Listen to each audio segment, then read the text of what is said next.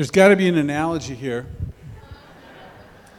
That life without hope is like a preacher without a sound system. And my man Dale just brought hope. Unless you really don't want to hear what I had to say, and you have no hope, because this is loud. What a difference hope makes in one's life. Without it, one feels lost. With it, one feels like they've been given a new break, a new chance, a, a new voice, if you will. People who regularly visit patients in the hospital can often tell which patients are going to survive, which patients are going to heal more quickly. You can visit a patient, you can see someone who is beaten down, who is overcome by pain, and who just doesn't seem to have any hope. That person heals more slowly. That person takes more time to, to get better, and sometimes they simply never get better. There's even a, a medical term called failure to thrive. That's what happens without hope. The observation made in the book of Proverbs is that hope deferred makes the heart sick. Indeed, if it were not for hope, our hearts would break. We would not survive. We would be hopeless and despairing. We simply would not enjoy life. So I think it's quite simple to say that people of all ages need hope. Young people need hope. Today we find that many young people in our lives and our society uh, are hopeless, or they live as if they're hopeless. They feel trapped and out of control of their own destinies. Suicide among teenagers is the third leading cause of death, only behind traffic accidents and homicides. Without hope, life seems not worth living. You get older, and middle aged people need hope. The realities and responsibilities we have uh, have, have left many with unfulfilled dreams, have, have left them feeling like they have no hope. Either they've reached middle age and they haven't succeeded in their career, their finances haven't worked out, their families haven't worked out as they expected, and so they succumb to hopelessness. Some succeed and they figured, I've, I've reached the great American dream, but it's not all it's cracked up to be. They have the cars and the toys and the money and the homes, but they're unfulfilled. They're unhappy. They are without hope. Elderly people need hope. It's the difference between living your life at whatever age as if there are still great things to happen, or it's living your life in the past tense. There's nothing left for me to look forward to. The answer to the question, what's left, is a blank stare. On the other hand, hope is looking to the future, being confident that no matter what age you are, God has great things in store for you.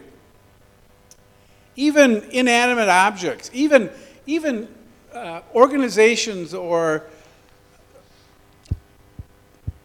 organizations like churches need hope. There was once a rundown, boarded up, overgrown, uh, weed covered chapel along the side of the road. And the dilapidated sign in front of this abandoned church said, Hope Community Church. Some smart guy with a spray can had, had sprayed the letters L E S S in there. So it read, Hopeless Community Church. The last ministry I had before I retired was working for the Florida Georgia District of the Lutheran Church. And one of the things that we had to deal with far too frequently as the recession hit in the late 2007 2008 were the number of churches, Lutheran churches, that had to close. These were usually large structures, large buildings in areas where there was declining population and there weren't enough people to sustain the church anymore. And eventually, the people in the church gave up hope and they called the district and said, We want to give you our building. We have no hope left. We're going to close our doors. A church without hope tries to live on the glories of the past without seeking God's will for the future. I'm talking about hope because that's really what's behind the story of the, the two criminals who were on the cross with Jesus.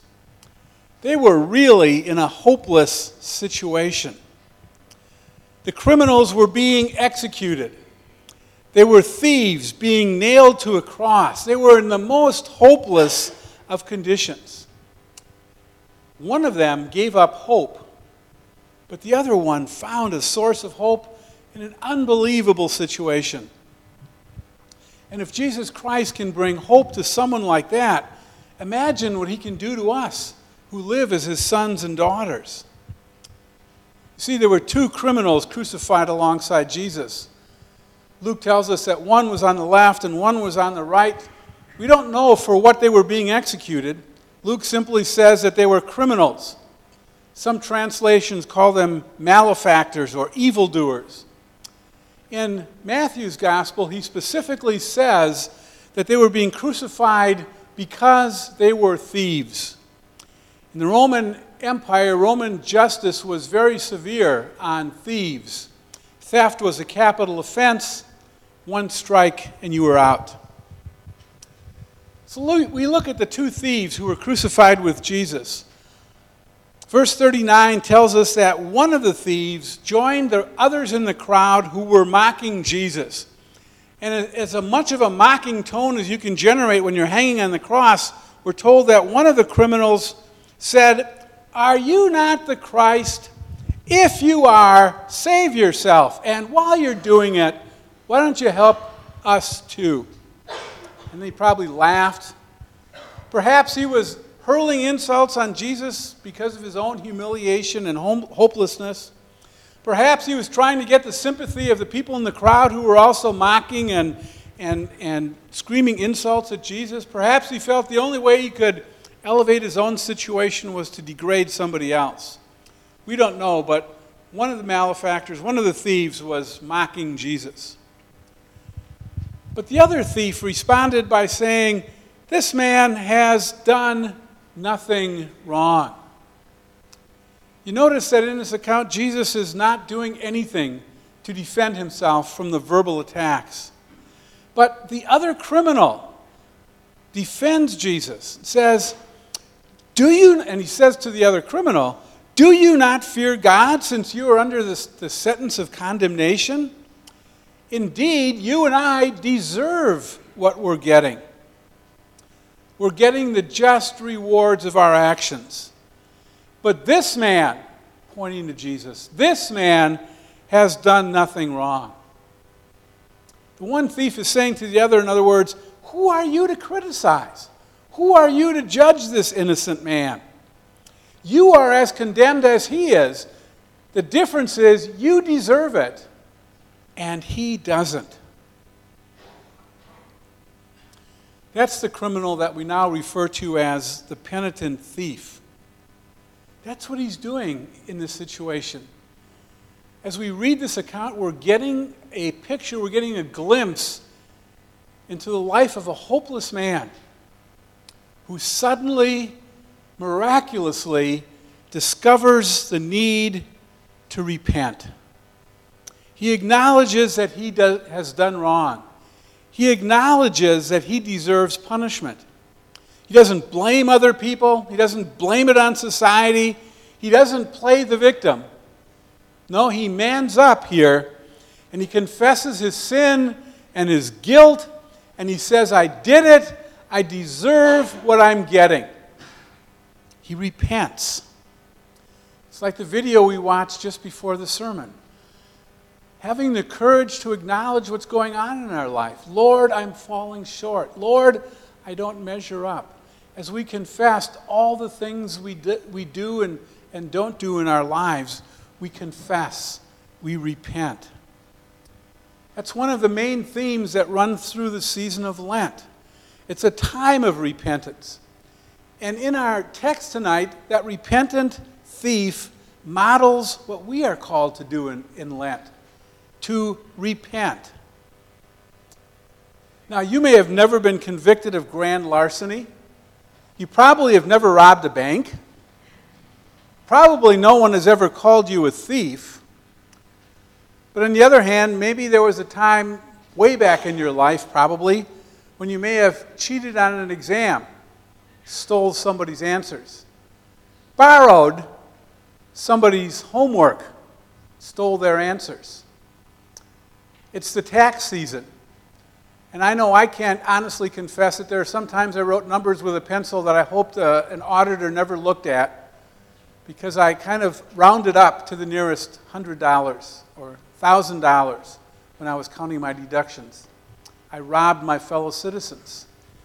Or maybe it's the time you spend at work on the computer answering personal emails, stealing time from your employer. No matter how we do it, how we label it, when we look closely enough, we have to admit that, like the thief, we are guilty. We have sinned. We fall short. Like the thief on the cross, we must confess Lord, I am a poor, miserable sinner. I have to be honest and say I'm not perfect. I fall short. I sin. Not only did this repentant thief admit his guilt, but we're told that he also looked to Jesus for rescue. He turned to Jesus for mercy. He said, Jesus, remember me when you come into your kingdom.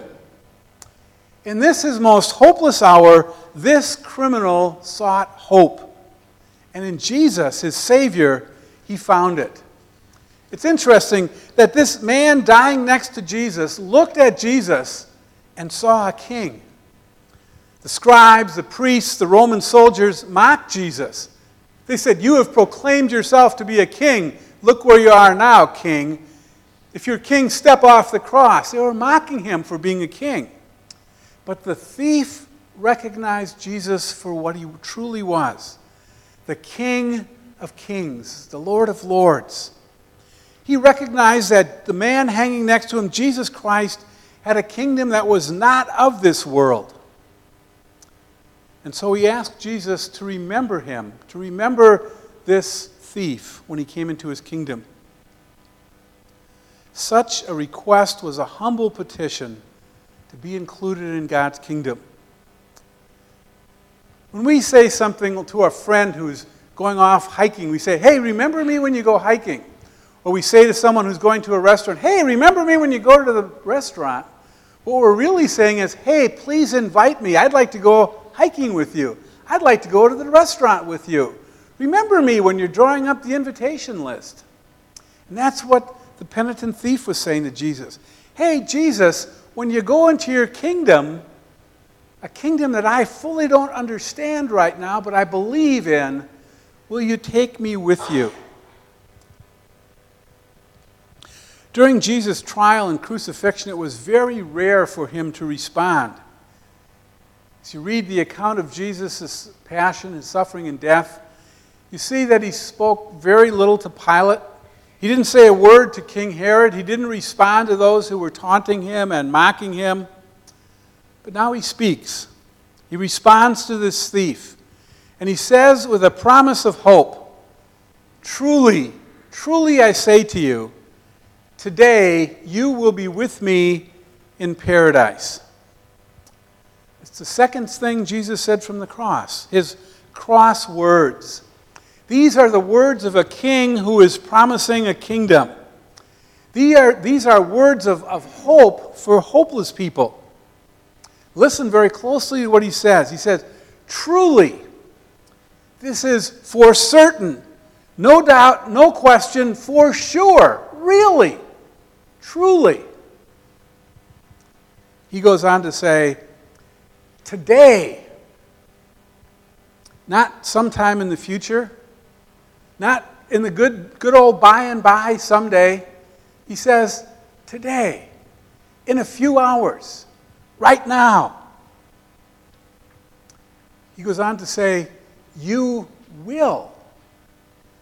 Not maybe, not I hope, not it would be nice. He says, You will. And he goes on to conclude that thought Be with me in paradise. Here is the perfect kingdom. Here is the restored Eden. Jesus' words here are words of promise. he announces that in his death he will be entering paradise. He promises the thief that he can now accompany that he can now accompany Jesus because in the thief's death he will be with Jesus in paradise. In Paul's epistle to the Romans in Romans chapter 6 he tells us reminds us that in your baptism you were baptized into Jesus Christ you were baptized into his death. And so when Jesus enters into paradise we have the promise that we will be with him as well. You will be with me in paradise today. The repentant criminal's death would become the passageway to a glorious kingdom. It would be the passageway to paradise itself. What a dramatic transformation that is. Here's a guy hanging on a cross, dying as penalty for his sin. And because the words and promises of Jesus come to him and he believes it in faith, he's changed from one who's dying to one who's being literally reborn. This man goes from utter hopelessness to perfect hope. He moves from the prospect of perishing to the prospect of paradise. And it's all because of the promise of Jesus Christ. Well, we should ask what did the thief do to deserve this? What did he do to gain paradise? And the answer is the thief did nothing. Nothing. Absolutely nothing. Perhaps there's no better example in all of Scripture of God's saving act by grace alone.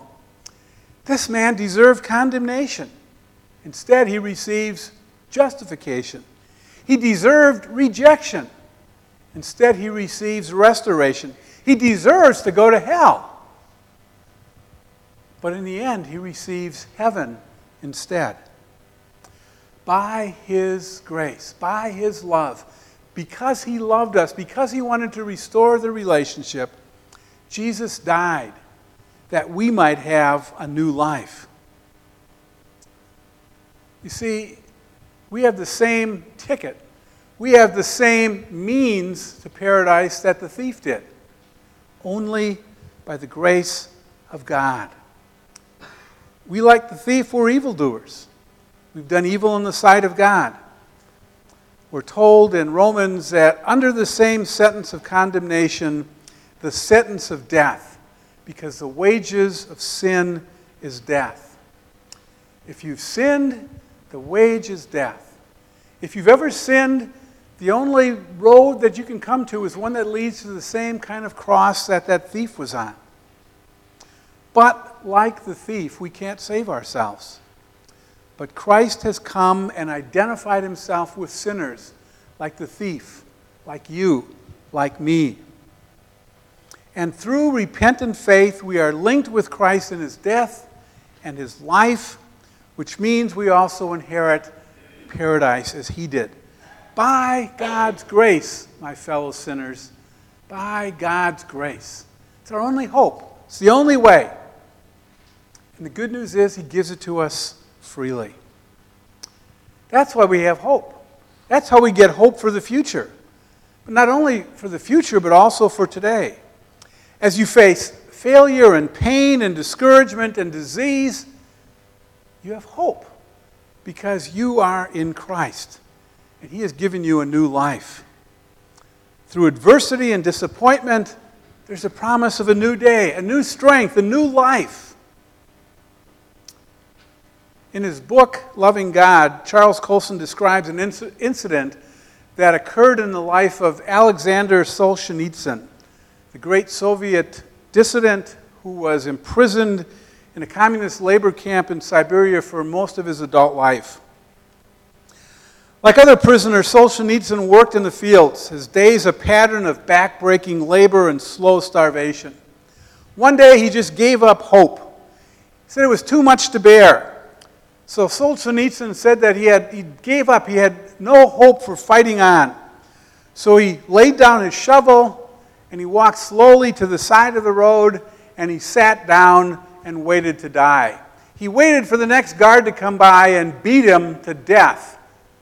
because he wasn't doing what he was supposed to do. He had seen it happen many times and he was ready for it to happen to himself. But as he sat along that, alongside that road waiting for death, a fellow prisoner sat down next to him and without saying a word, took his finger and in the dirt traced the sign of the cross. And he looked at Solzhenitsyn and he got up and walked away. As Solzhenitsyn stared at that rough outline, his entire perspective shifted. He knew that he was only one man against the powerful Soviet Empire. But in that moment, he also was reminded of the hope that he had in Jesus Christ, the hope that the cross represented for him. So he struggled up, picked up his shovel, and went back to work.